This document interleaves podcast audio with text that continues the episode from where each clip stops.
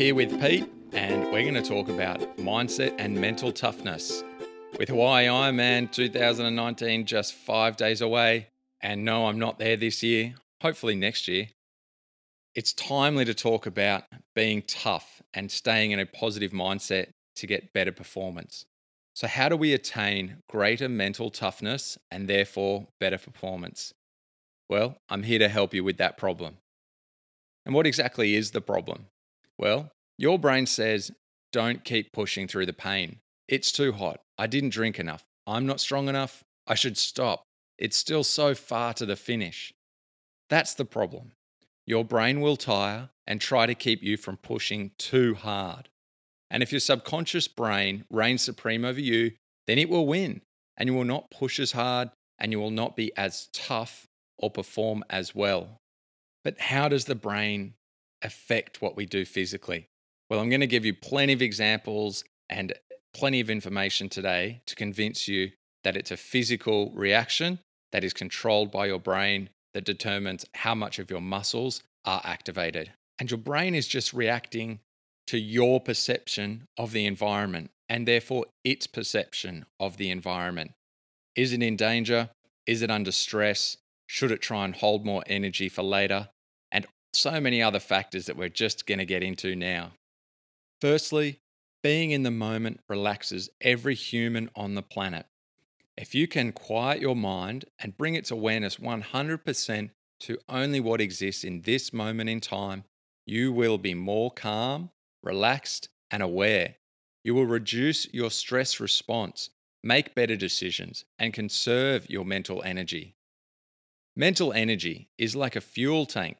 The more you think or worry or simply use your brain to make decisions, the lower your mental energy reserves become. We could all call that fuel hormones, chemicals, and proteins. And in turn, these can be called motivation, pain tolerance, rational thinking, and decision making. Your reaction in the first 10 minutes of getting chased by a tiger, for example, it's going to be much sharper, faster, smarter, and you'll be able to push through more pain and frustration than two hours later if you're still being chased. The story that your brain is telling you after two hours of being pursued is very different to the story, or lack of, that was occurring in your head earlier. Later on, your nervous system is fatiguing. The adrenaline is no longer there to make the effort and pain perceivably lower. The pain you wouldn't have noticed earlier on, like running away through bushes full of thorns, is now much more noticeable, and you may not run through those bushes so quickly now, if at all.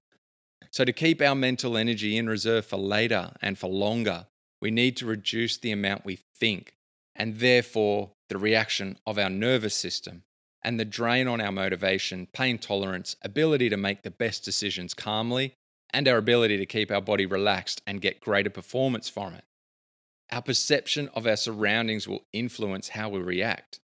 Do we perceive the guy riding past us as a threat? Do we think he's better than me on the bike? Now I have to keep up with him. If I don't keep up, I've got no chance to beat him oh, I haven't trained enough, or I'm not strong enough, oh, I'm going to come last. And suddenly we've created a story that has raised our nervous system response, used more energy in thinking, worrying, stressing, and our body probably is tensed up from the perceived threat. And our heart rate, blood pressure also increased, along with many other responses. Compared to staying in the moment, which would be calm, relaxed, confident, focus on the task at hand, which is to get the most power as efficiently as possible from every pedal stroke, we are now instead losing power and draining our mental energy. And then we have to work hard to turn our mindset around. We have to dig deep. And maybe for some, that means increasing adrenaline even more so, getting angry, giving ourselves a harden up talking to, and using up more of our motivation and pain tolerance reserves.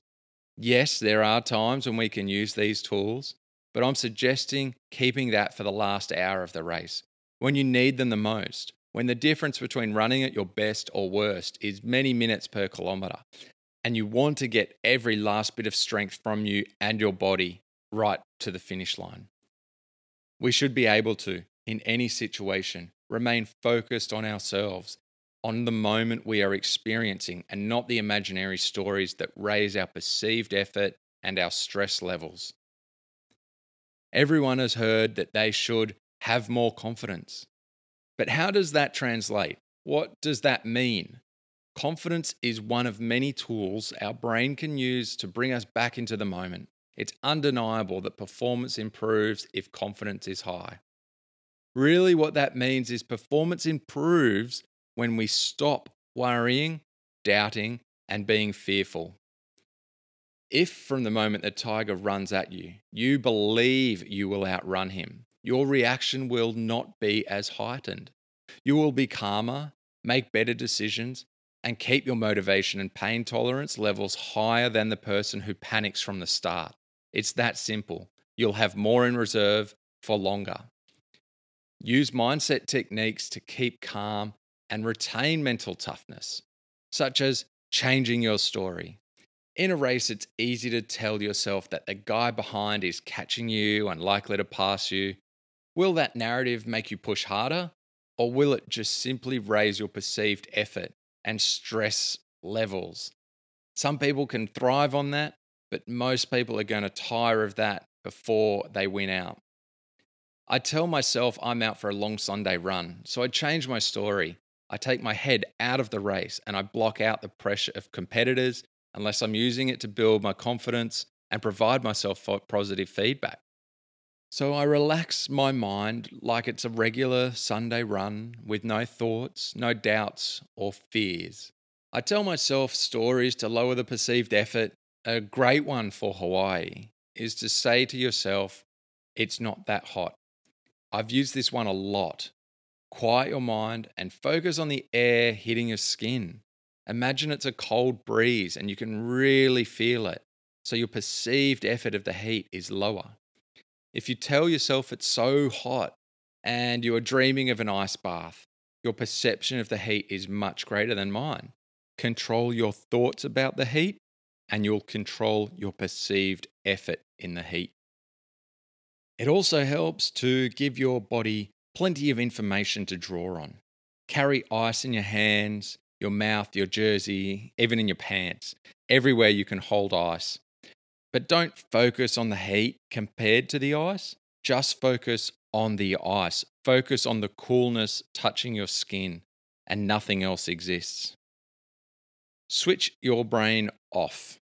Many people these days aren't able to do this, thanks to phones, anxieties, and many other behaviors that keep people from quietening their mind and becoming aware of themselves.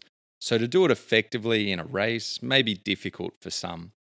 But just shutting your brain up and going through the pain like a beheaded zombie with no thoughts, feelings, awareness, reactions, or emotions is a simple way to explain how to get in the zone, that state of flow where you can excel above and beyond. Being able to just think of nothing is an excellent skill to use in the race. And if you've ever meditated, then get into that same mindset during the race when the pain is trying to take over your thoughts and actions. Ego is a description for all your thoughts that are in the past or future. You definitely want to control ego in the race. Maybe your ego is worrying about what people think if you're 15 minutes slower than you wanted. Or ego could be telling you that you should have trained more, or that it's hotter than you planned for. Ego will undermine your confidence until there is nothing left and you are walking the marathon. Be aware of your ego and the story it's telling you. But ego can be good for motivation when used correctly and in moderation.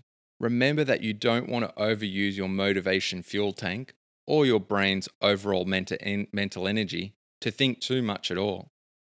So, if any of your ego thoughts of past or future are making you more aware of the pain, increasing the perceived effort, or making your brain think too much when you want to save that resource for later, then you need to shut your ego down and get back into the present moment where ego does not exist. Drawing on past experiences and using a memory to lower perceived effort is a great tool. Similar to telling yourself it's not that hot, but actually having a past experience to compare your current situation to can make your story and you more powerful. In 2011, for example, the last 15 kilometers of the Hawaii Ironman for me was the most pain I'd ever been in as I battled Andreas Raelert for second place. Thankfully, I came out on top, and that experience of pushing through pain is one I'm very grateful for and was extremely emotional about when I crossed the line in second place that year.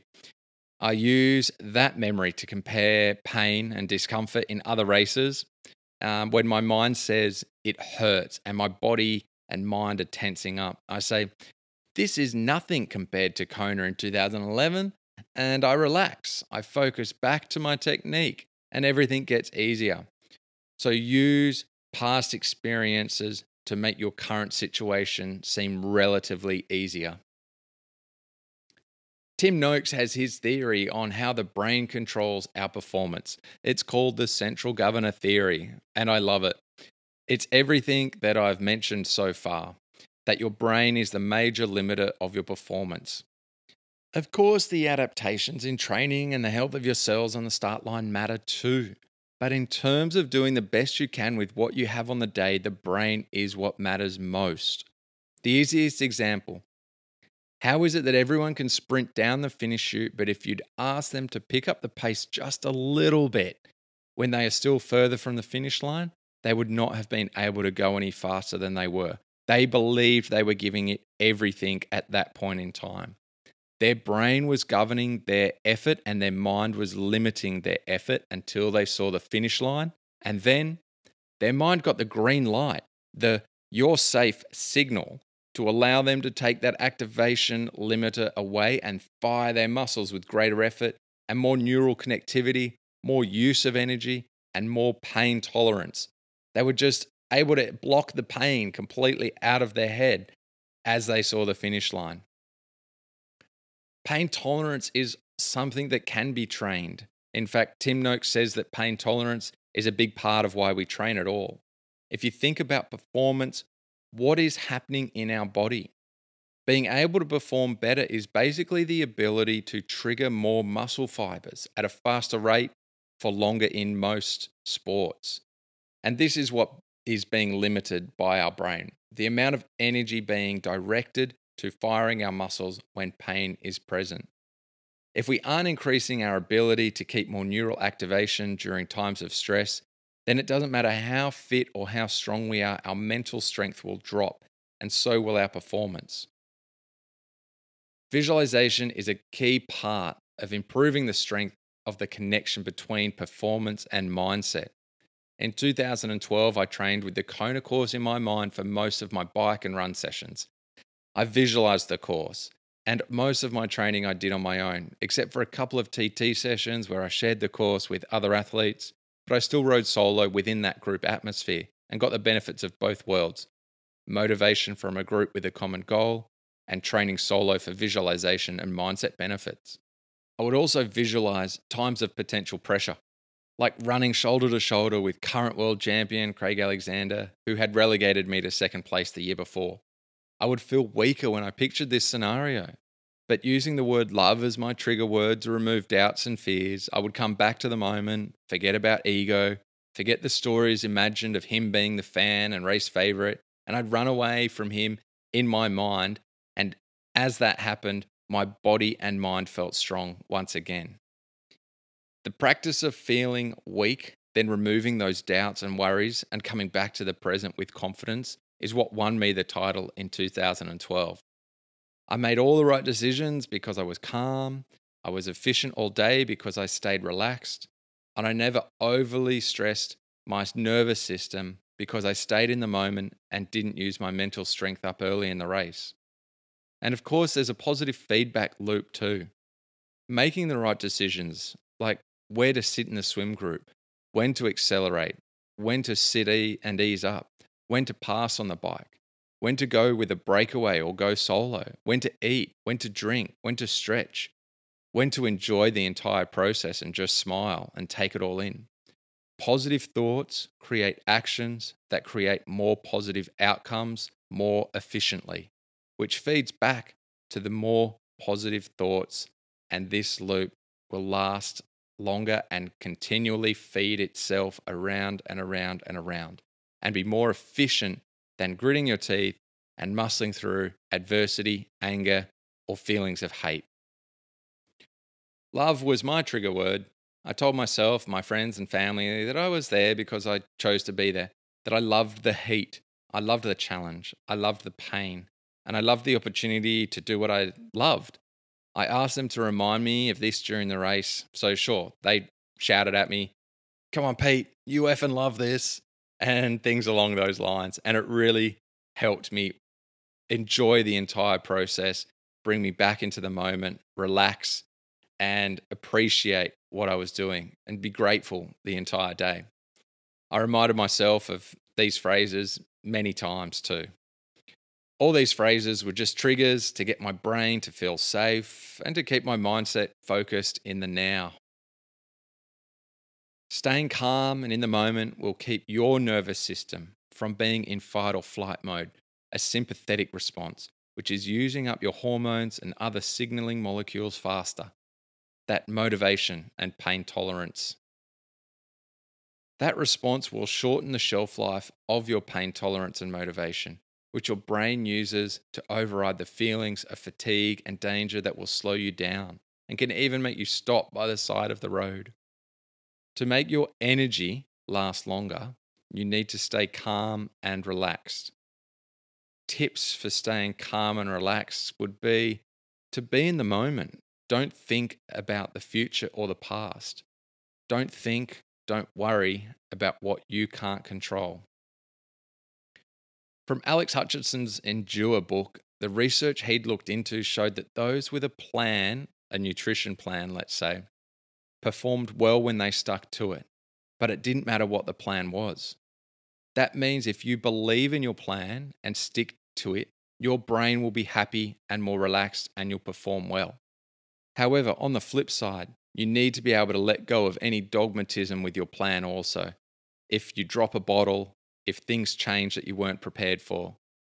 You need to be able to adapt. Otherwise, stepping away from the plan will cause you stress and affect performance. So, nutrition, a plan is great, but you don't have to be a slave to the plan. If things go off plan and you can't adapt mentally, you are throwing your race away unnecessarily. Your body can handle more than you think it can. Let me premise this next bit by saying this is not nutrition advice. This is not my general, this is just my general and personal opinion, and it's okay if you have a different opinion. This is all about mindset. So, more people have issues of over consuming nutrition on race day than the problem of running out of fuel. Most people who don't have the race that they wanted have experienced stomach and intestinal distress caused by a stomach full of too many sugars that they can't absorb at such a high rate. Underconsuming may be blamed by the nutrition companies for those who underperform, but that's rarely the problem, as everyone is drinking sports drinks or gels the entire race, and there's aid stations constantly. Fuel is always available. There are a hundred other reasons that people could have a poor, poor performance, so it's incredibly simplistic uh, to assume that under consuming sugars is a problem for most of those people who have poor performance on race day. My point is not to give nutrition advice, but to tell you to have confidence that your body can get through what you need it to if your brain is capable of keeping your body going, excluding extreme cases that require medical intervention. Yes, so some fluids, electrolytes, caffeine, and sugars will help most of you, but it really doesn't matter which sugars Again, this is not nutrition, this is about mindset. So, whether it's your special mix from home or sports drink available on the course, it's all close enough that if, if you absorb it, it will become blood sugar, and that's what most of you want and need. If you drop your special mix, adapt, believe you can still achieve what you need with the sugar from the course if you approach it cautiously. By that I mean don't overdo the consumption. And don't panic when you feel tired and consume more gels of or extra of concentrated sugar drink because you think that that sugar will give you more energy. All that's likely to happen is that you stop your stomach from absorbing anything and it gets worse from there. Think of energy not as something that comes solely from sugars, but as a signal from your subconscious as to what it would like you to do. Override that signal with a change in your perceived energy, and the real energy will ramp back up. Just like caffeine, seeing the finish line, or good mindset techniques, there are many ways to improve your perceived level of energy and therefore increase your actual level of energy by allowing more muscle activation, more pain tolerance, more motivation, and more rational decision making, and therefore greatly improve your performance outcome. Control your mindset, control your emotions, control your ego, and control your perception of everything you see and feel during the race. Perception is everything perception of heat, pain, your ability, your physical energy, your mental energy, everything. I hope some of this has helped you prepare yourself for what's ahead and so that you can have a great performance on race day. I'll be thinking of you all out there. Have a great day there in Kona. And anyone else that's using this at any other race, give me some feedback, subscribe, follow the podcast, and give me any other questions you'd like to know about this topic. Thanks for listening this far, and again, good luck. Now, for a quick word from Jamie. Pete and I are very excited to announce our new Live Your Own Fit program. It is a 12 week program. So it is for you if you are after an ideal body composition, you want to resolve any IBS issues, you want to gain clarity and focus, have increased energy levels and more balanced blood sugar levels throughout the day. You want to achieve greater bone density, have a reduced chance of injury, burnout, and fatigue. So get in touch with us if, if any of those resonate with you. Pete and I are available at hello at liveyourownfit.com or feel free to get in contact with us through our website, liveyourownfit.com. We'd love to hear from you.